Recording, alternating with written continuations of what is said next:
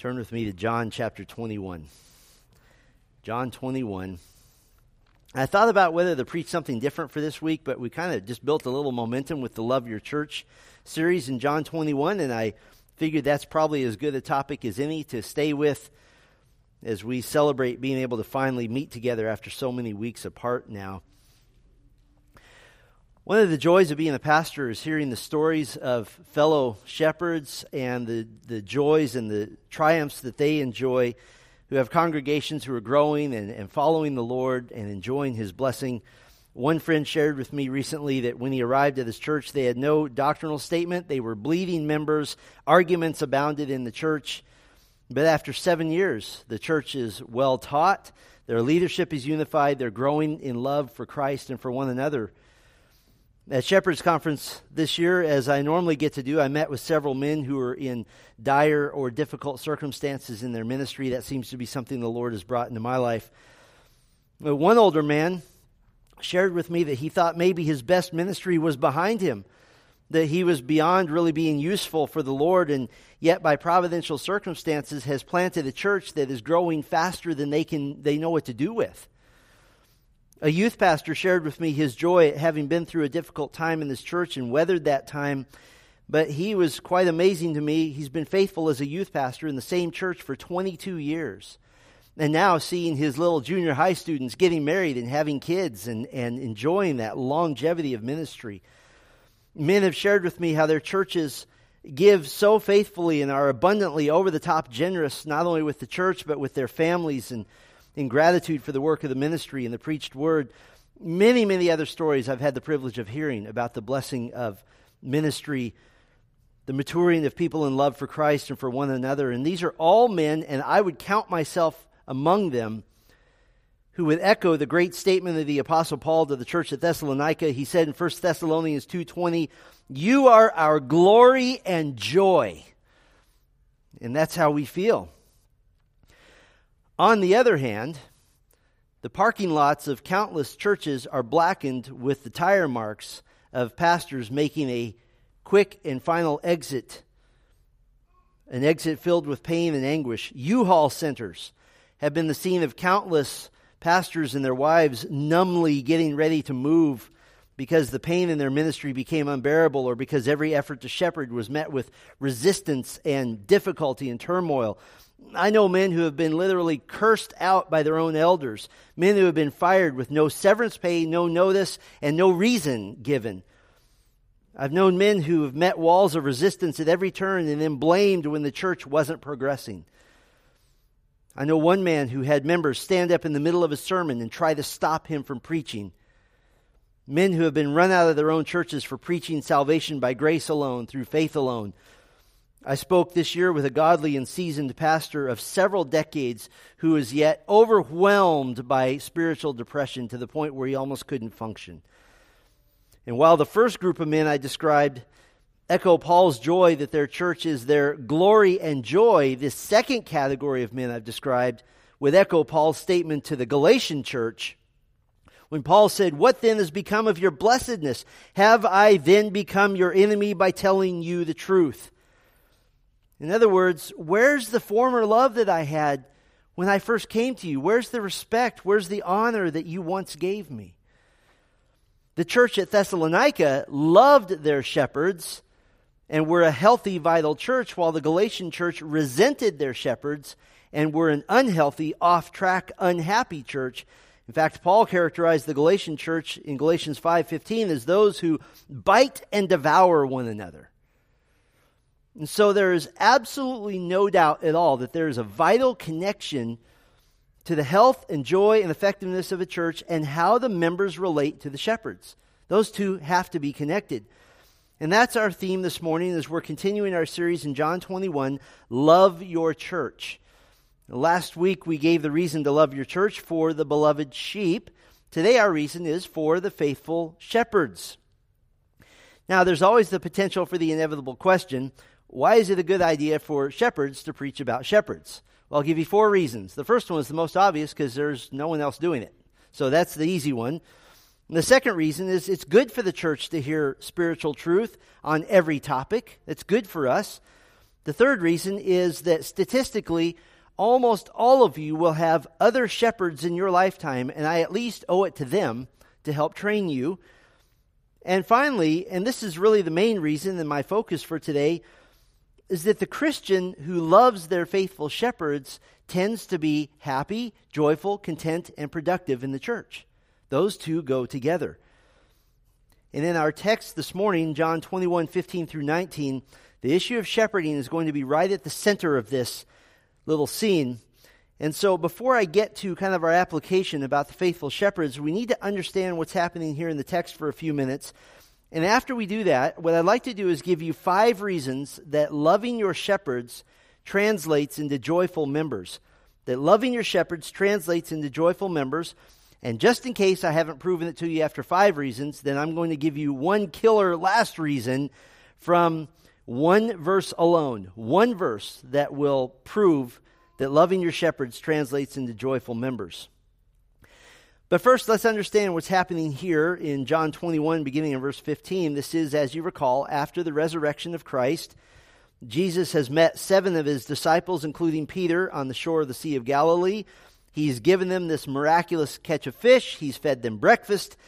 And now he's going to have a conversation with Peter. Verse 20 says that Peter turned and saw the disciple whom Jesus loved, meaning there were a distant there was a distance between them. So it seems that Jesus and Peter maybe walked off a ways to have a private conversation. And this is an all important conversation. And if I had time to go into this, the future history of the Church of Jesus Christ hinges on this conversation. We have to keep something in mind. Peter and Jesus have not yet resolved something. There's something between them. And what is it that's between them? The fact that Peter has denied Christ three times. And that has never been resolved. You know how it is when that cloud is kind of hanging over you and you have that pit in your stomach because there's something between you and someone you love? Jesus didn't have the pit in his stomach, Peter was about to. This is hanging in the air. And this was an important conversation because there's questions about what role could Peter possibly play in the upcoming church of Jesus Christ in the spreading of the gospel. How could one who had denied Christ publicly three times lead the charge? How could he do that? So let's see how Jesus resolves this. John 21, verse 15. And when they had finished breakfast, Jesus said to Simon Peter, Simon, son of John, do you love me more than these? He said to him, Yes, Lord, you know that I love you. He said to him, Feed my lambs. He said to him a second time, Simon, son of John, do you love me? He said to him, Yes, Lord, you know that I love you. He said to him, Tend my sheep. He said to him the third time, Simon, son of John, do you love me? Peter was grieved because he said to him the third time, Do you love me? And he said to him, Lord, you know everything. You know that I love you. Jesus said to him, Feed my sheep. Truly, truly, I say to you, when you were young, you used to dress yourself and walk wherever you wanted, but when you are old, you will stretch out your hands, and another will dress you and carry you where you do not want to go. This he said to show by what kind of death he was to glorify God. And after saying this, he said to him, Follow me.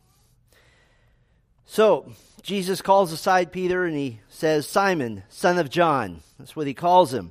This is exactly, by the way, what Jesus called Peter the very first time they met. In John chapter 1, when Jesus commissioned Peter for the ministry of representing Christ, in John 1:42 we see Andrew bringing Andrew is Peter's brother bringing Peter to Jesus. Jesus looked at him and said, "You are Simon the son of John. You shall be called Cephas, which means Peter, the rock, the, the name of, of solidity and steadfastness and strength. But now, Jesus reverts back to Peter's full given name Simon, son of John, Simon Johnson. And he does this as a rebuke. And if you're a parent, you understand this because you do the same thing. When little Bobby disobeys, he becomes Robert Jonathan Smith, right? He goes back. And in fact, in several other places in the gospel, Jesus calls Peter Simon when he's correcting him. Matthew 17, Mark 14, Luke 22. But Jesus has asked a question, and it's an odd question. He says, Do you love me more than these? Now, what's our question? Well, these what? Is Jesus referring to Peter's boat that's right over here and maybe to all the fishing paraphernalia and the 153 fish that they just caught, which is, which is a small fortune? The thought is that perhaps Peter had given up on the ministry and he was returning to his previous lifestyle. That is often preached. There's nothing in the text that says that, though, whatsoever. Remember, we saw last time that this little fishing excursion of verses 1 through 14 was spontaneous and probably because they just wanted breakfast doesn't demonstrate at all that Peter had given up on the ministry. These what? much better option. Do you love me more than these other men? These other six guys and the others that weren't there. Now, why would he ask this? It's kind of a trick question, isn't it? This is like, like ladies, don't ever ask your husbands, Do I look good in this dress? That, that's a terrible question because we don't know what to say sometimes. This is almost a trick question. Do you love me more than these? Because is there a right answer to this? If Peter says, No, I actually don't, that's a bad answer. If he says, Yes, I actually do, then that's an arrogant answer. Why would he ask him this? Well, this harkens back to a time in John 13 when Peter said, basically, I do love you more than these. What did he say? He said, I will lay down my life for you. He didn't say, we will. He said, I'll do it. He said, I'll do it. And how did Jesus answer? How did Jesus reply when Peter essentially said he loved Jesus more than anyone? Jesus answered in John 13, 38, Will you lay down your life for me? Truly, truly, I say to you, the rooster will not crow till you have denied me three times.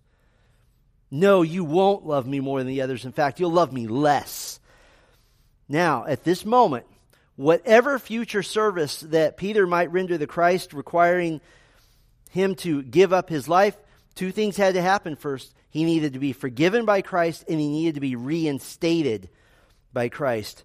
Peter was on the shelf in ministry, and, and many have said that, that he was running away from the ministry. No, he wasn't running away. He wasn't the one who put himself on the shelf by running. He put himself on the shelf by sinning.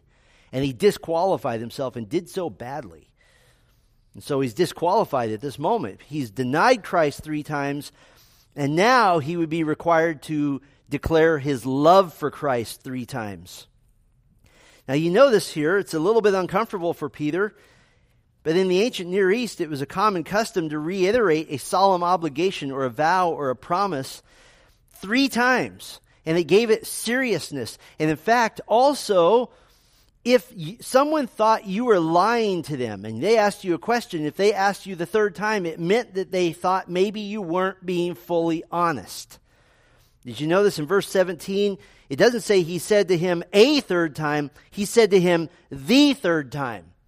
Meaning, I don't trust you yet, Peter. You're not where I need you to be.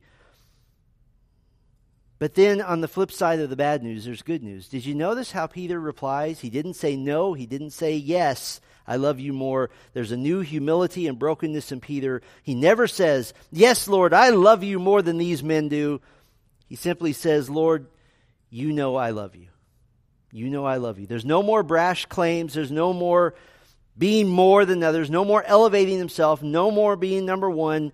He throws himself on the mercy of the sovereign knowledge of Christ Christ knowing the state of Peter's heart. How did Peter respond to this? It says in verse 17, he was grieved. It's a word that means he was distressed, he was saddened, he was cut. Now, at this point, I have to draw your attention to something here in the text because you probably have heard this before.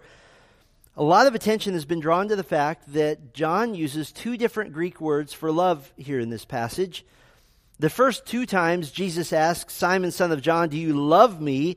John's gospel records this as agapao. Uh, others have defined this as the highest form of love that is seen as divine love. But in Peter's response, he always says, Yes, Lord, you know that I love, phileo. That is a lesser form of love, or it's said to be at least, lesser form than agapao. It's said to represent human love, not divine love. And then in his third question, Jesus then reverts to phileo, and it's said by some that he's challenging whether or not Peter could even love him to that lower, lesser human level. Do you love me even at that level? And I have to admit, that preaches really well. It really does. But it's irrelevant, except for one reason, which I'll give you in just a moment. There are clearly different shades of meaning, but all throughout John's gospel, those two verbs for love are used interchangeably. And for example, Jesus said in John 3:19 the people loved agapao, the highest form of divine love, right? People loved the darkness. That's not divine love. And Jesus said in John 5:20 that the Father loves the Son, but he uses phileo. That's not merely human love. So the two terms can be used interchangeably. We should also point out that there are variations in other wording in the section that Jesus uses to give Peter his command, for example, feed my lambs. That's one particular word that means to feed or to herd or to tend. Tend my sheep. That's a different word which means to shepherd. Then he says, feed my sheep, going back to the same word, but now using sheep, not lambs. And theologians have tried to chart a pattern here. Actually, mathematically, you cannot find a pattern to that because the variation is such that you can't make one. There's no discernible pattern. But this is precisely, and here's the reason for the variation, how the Holy Spirit inspired the text. It is to get our attention. The variety of wording tells us to pay attention, give heed, take notice. Just like I just said, pay attention, give heed, take notice. Over and over again, you hear the same thing from different wording. Look, Jesus is emphasizing to Peter if you really love me, if you really love me, you will feed my people. You'll feed the flock of God. You will nourish them. You will cherish them. You cannot be the hero of your own story anymore. You can't be the center of things. This cannot be about you anymore. Yeah, it was kind of cute that you got out of the boat and walked on water. Nobody else did that. It wasn't so cute when you started sinking. Yeah, it was kind of cute that you thought that maybe you would stop me from being crucified. Remember what I called you? Oh, yeah, Satan. That has to be done you need to grow up. You must fully give yourself to my work, and it cannot be about you. And by the way, in case there's any doubt that Jesus is shredding Peter right here in rebuke and correction in order to reinstate him in the gospel ministry, remember where they are literally standing. Where are they standing? There's only two times in all of the New Testament that a background element called a charcoal fire is mentioned. It's only two times. The first time is in the courtyard of Annas the high priest emeritus, around which Peter denied Christ three times. And the second time is right here at this very scene, chapter 21, verse 9. When they got out on land, they saw a charcoal fire. And around a charcoal fire, Jesus insists on a triple affirmation of Peter's love. And I would imagine that for the rest of his life, the sight of a charcoal fire would both haunt and comfort Peter. Because it was the place of his failure and it was the place of his forgiveness. And now Jesus tells Peter that his love and devotion for Christ and the ministry of the gospel will come at a price. In verse 18, truly, truly, I say to you, when you were young, you used to dress yourself and walk wherever you wanted. You catch that metaphor? You used to do things the way you thought they ought to be done. But when you are old, you will stretch out your hands, and another will dress you and carry you where you do not want to go. What is Jesus telling him? Some have said, well, he's hinting that Peter may be crucified at the end of his life. There's no hint here. The phrase stretch out your hands was a commonly known phrase to speak of crucifixion. In fact, there are at least five ancient authors around the time of Christ that have recorded the exact phrase stretch out your hands to mean being crucified. So it may as well say, when you are old, you're going to be crucified, just like I was. And verse 19 gives us the direct explanation. This was to show by what kind of death he was to glorify God. In fact, shortly before his death, Peter wrote these beautiful words, which we read this morning, which faithful shepherds in the church cling to every week. 1 Peter 5 1 and 2 I exhort the elders among you, shepherd the flock of God that is among you. Now, right here, embedded in the fabric of this text, just woven in into this difficult but necessary exchange between Jesus and Peter. Peter, whom Jesus had now called to be a, a faithful shepherd to, to the church of Christ. Here now we find five reasons that loving your shepherds translates into joyful members.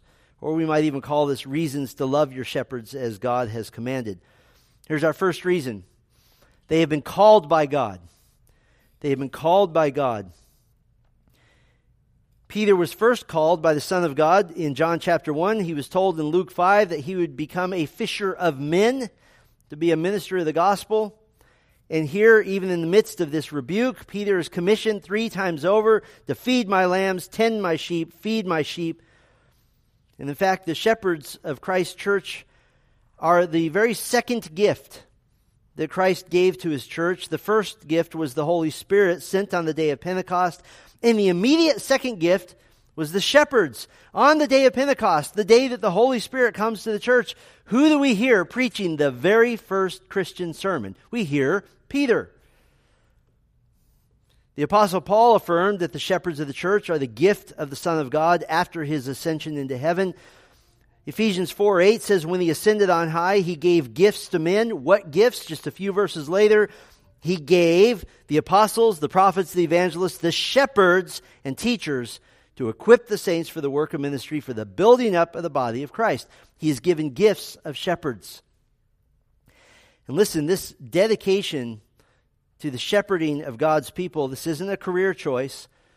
Your senior year in high school and you have career day, you don't go up to the booth that says be a pastor because nobody wants a 19 year old pastor.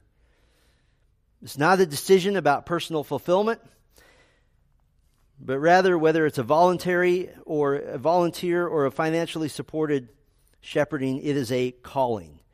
It is a calling. It's something beyond words. It's something that is very personal between the man and his God. It's beyond human definition. I've been pastoring for couple of decades now. I'm still trying to figure out exactly how to define the calling. The shepherds of Christ's church are not employees of the church, they don't work for the church. They serve God for the sake of the church and for their benefit, but they work for the Lord. Now, how does that knowledge contribute to your love for the church? Well, very simply, it aligns your heart to properly see that Christ's love for the church includes the fact that he gave gifts, and those gifts are men. They're men to shepherd your heart and your soul and your lives. There's a second reason that loving your shepherds translates into joyful members. They have been confirmed by the saints. They've been confirmed by the saints.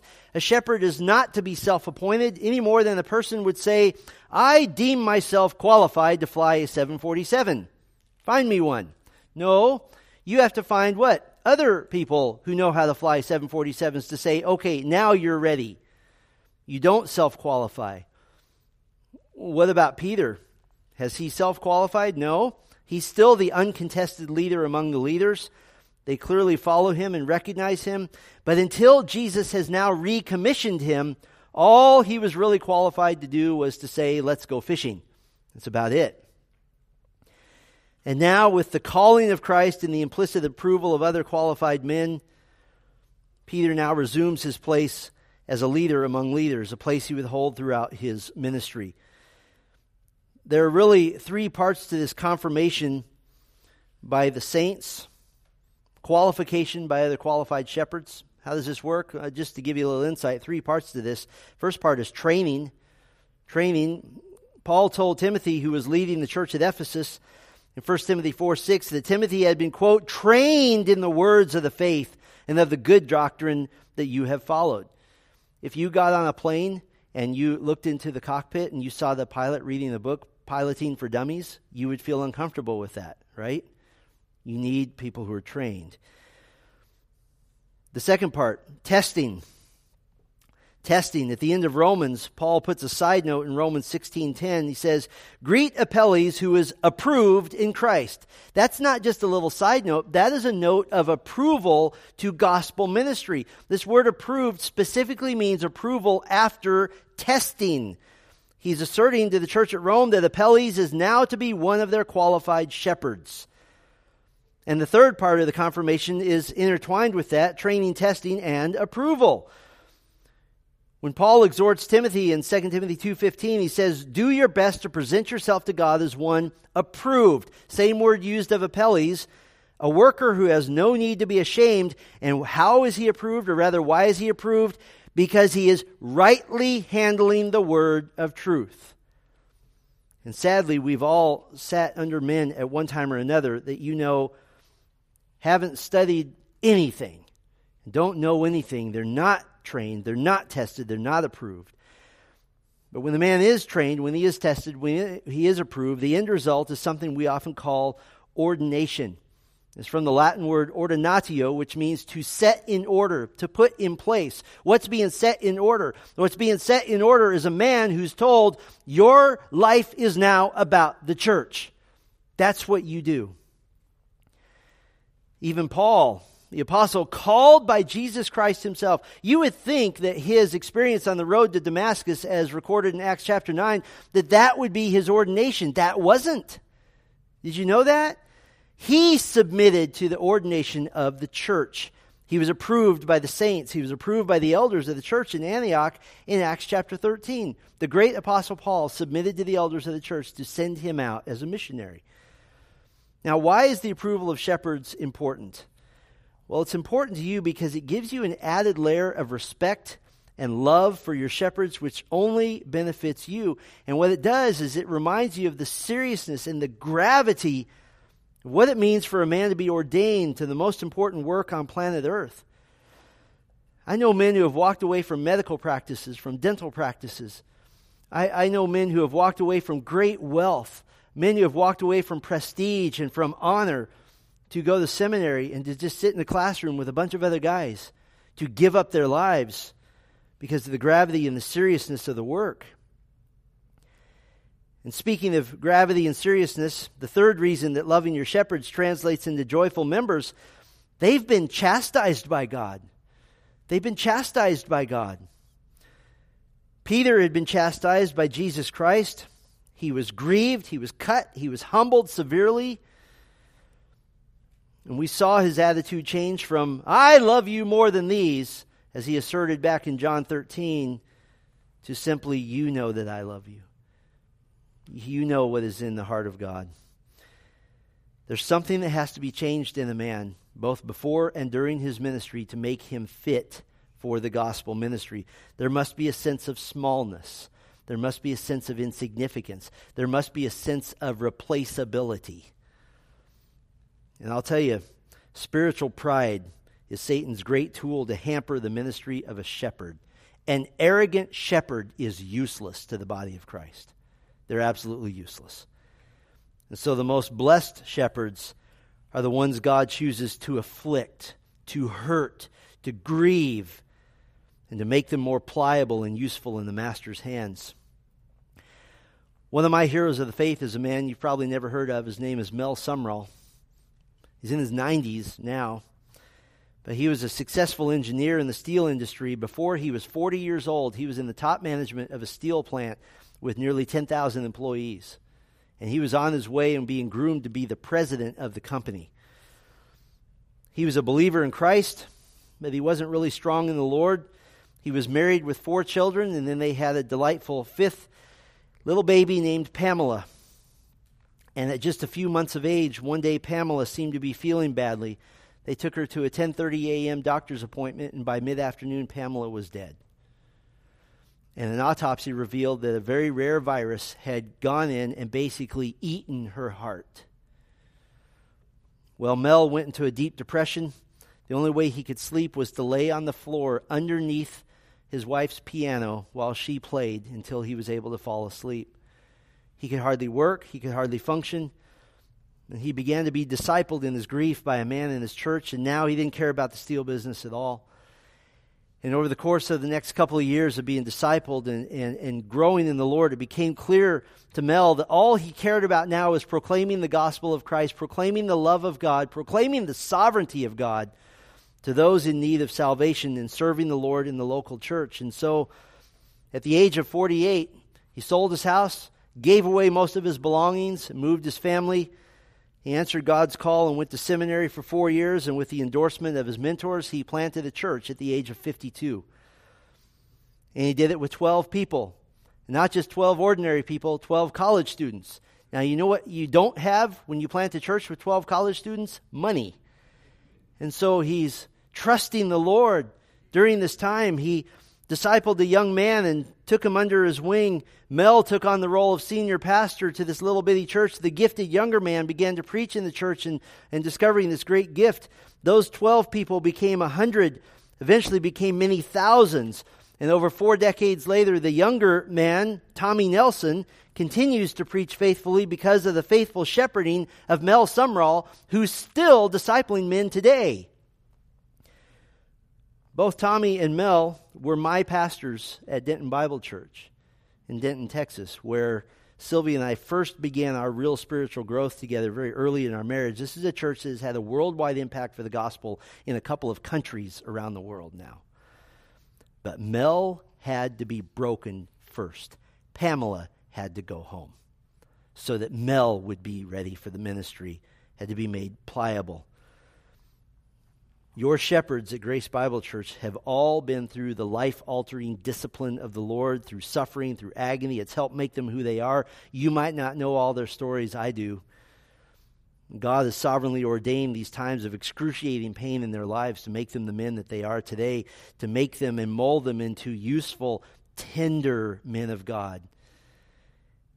And when you see your shepherds in this light, knowing that God has sifted them and hammered them and inflicted pain on them and afflicted them with agony, it should engender love and respect and delight that these are the men that God has placed over you to be fathers to you, to be spiritual dads.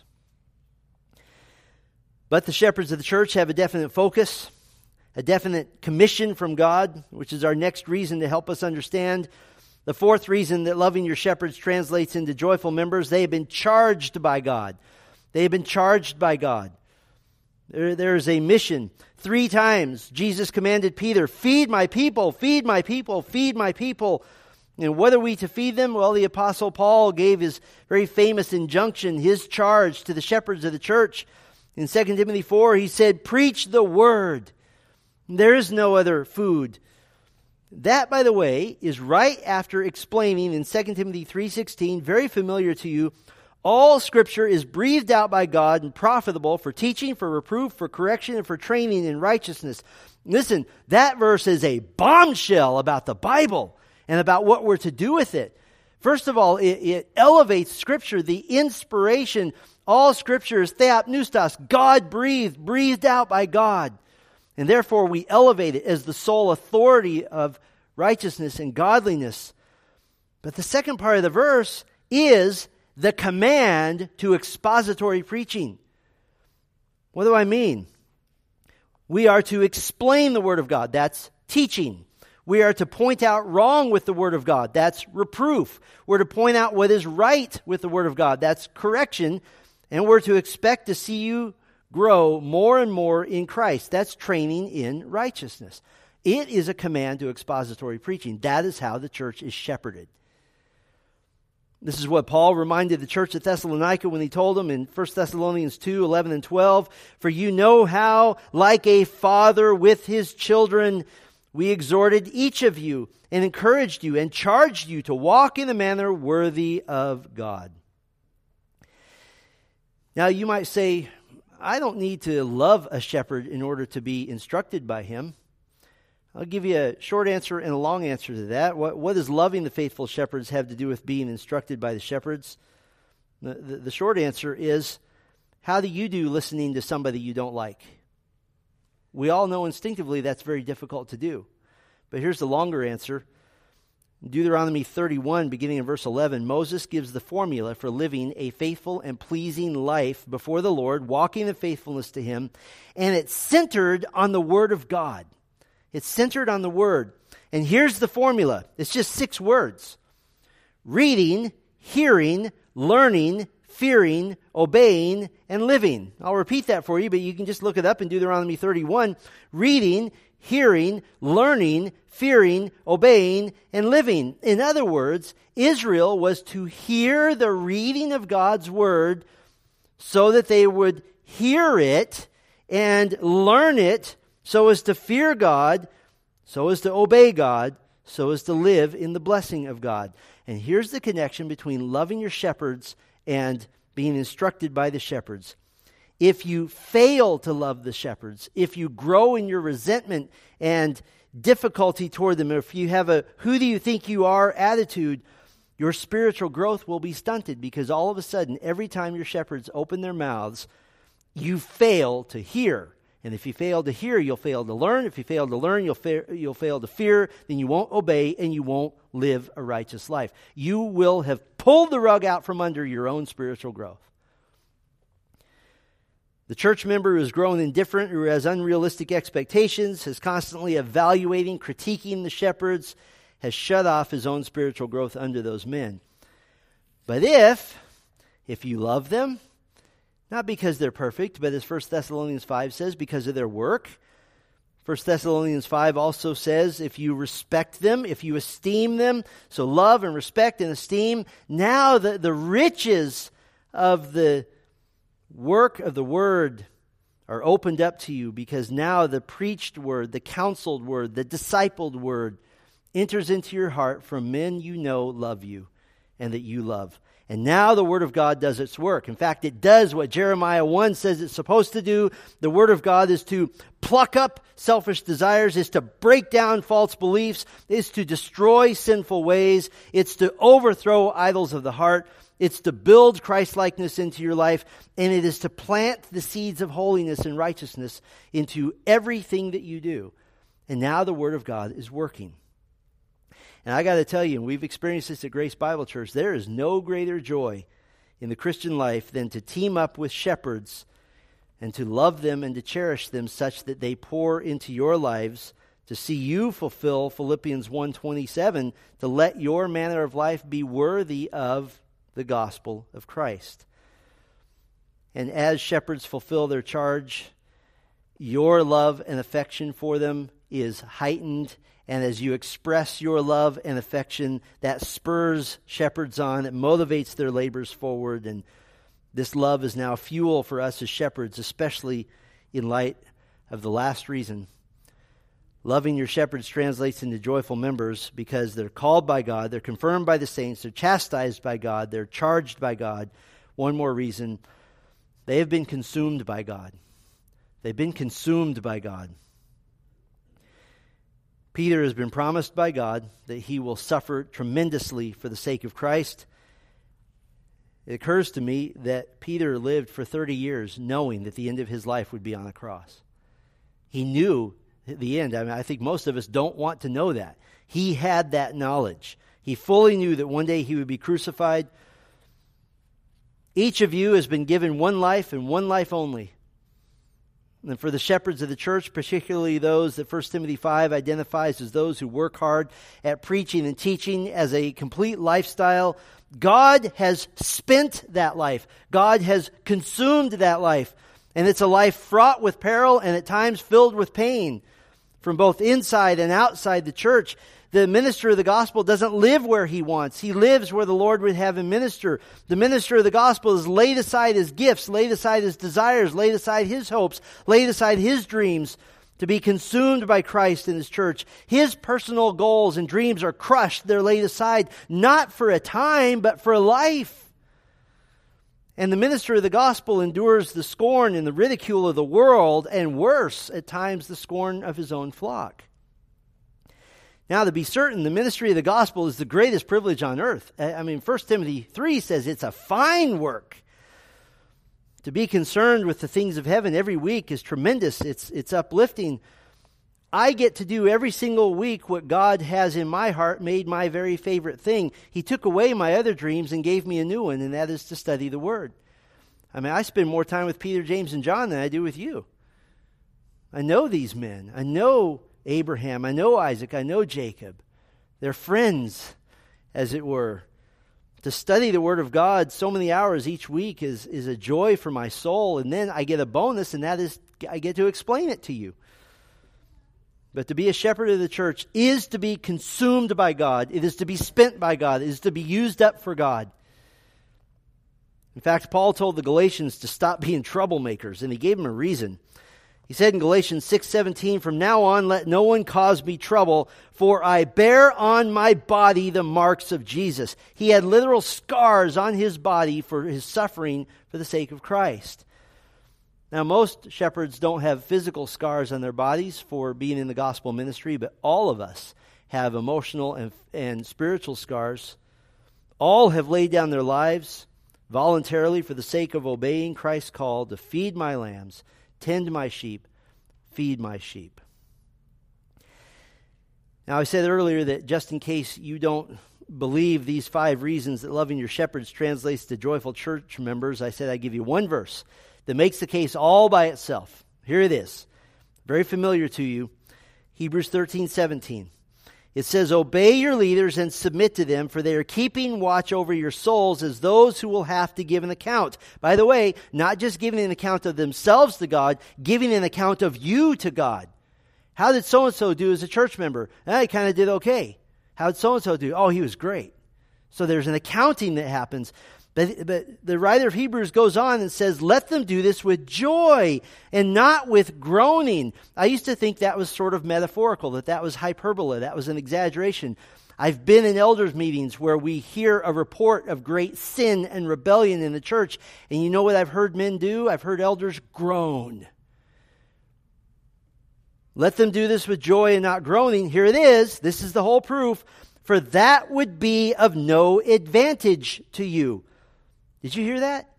To act toward shepherds, and it's stated in a negative way here, to act toward shepherds in a way that makes them groan, either through disobedience or lack of love, it's of no advantage to you. The Greek word for advantage means no special benefit. No special benefit. Now, let's state this in the positive. By doing the opposite, there is special benefit, there is advantage, there is profit to you. And so when the church loves their shepherds, they're loving the church, the bride of Christ. And when they love the bride of Christ, they are loving Christ. What's the relationship with Christ and the church? Charles Spurgeon said the elect church is the favorite of heaven, the treasure of Christ, the crown of his head, the bracelet of his arm, and the breastplate of his heart. This is true. Christ adores his church. He cherishes his church. These are the people that he would offer himself for to be willingly arrested and reviled and humiliated and tortured and ultimately crucified. And now, having made full satisfaction of the wrath of God against sin, Jesus was raised from the dead such that all who believe on him and follow him will be resurrected as well. He has ascended into heaven and even now is seated at the right hand of the Father, continually interceding for every person who has ever trusted in Christ, such that not one, not one of your sins will ever be counted against you ever again. It's for his people that he said he's preparing the place. It's for his people that he's anticipating with great eagerness his own return to the earth and it's for his people that he's promised a new heaven and a new earth and a new Jerusalem in the eternal heavenly kingdom. And even now, at this very moment, at this very moment, he's in the process of using his church to bring more kingdom citizens to faith and informing Christ likeness in the church. And the one way he chose to do this was through the preaching of the word through faithful shepherds. That's how he brings it about. And faithful shepherds echo the yearning of the Apostle Paul when he told the wayward Galatian church, My little children, I am again in the anguish of childbirth until Christ is formed in you. That's the cry of the shepherd. Listen, I'm blessed to be a shepherd in a church that loves her shepherds. And after shepherding at some level for 35 years now, I've noticed a correlation. The correlation is this the one the ones who seem to love the shepherds most are also joyful in Christ, excited to grow in Christ likeness, and eager to hear the word at every turn. It's an undeniable correlation. And why is this? Well, it's very simple. Because love for human shepherds is merely an outworking of love for the heavenly shepherd, the chief shepherd, the Lord Jesus Christ. Amen? Let's pray for just a moment. Our Father, we thank you for this text, which is so very clear for us how Peter is humbled. It reminds us, Lord, that you have crushed and humbled every faithful shepherd, Peter being the, the first example. Lord, we would ask you now to nail these truths deeply into our hearts. Help those at Grace Bible Church to be a healthy church. Lord, help us to be healthy in that we love our shepherds and the shepherds love to shepherd the sheep.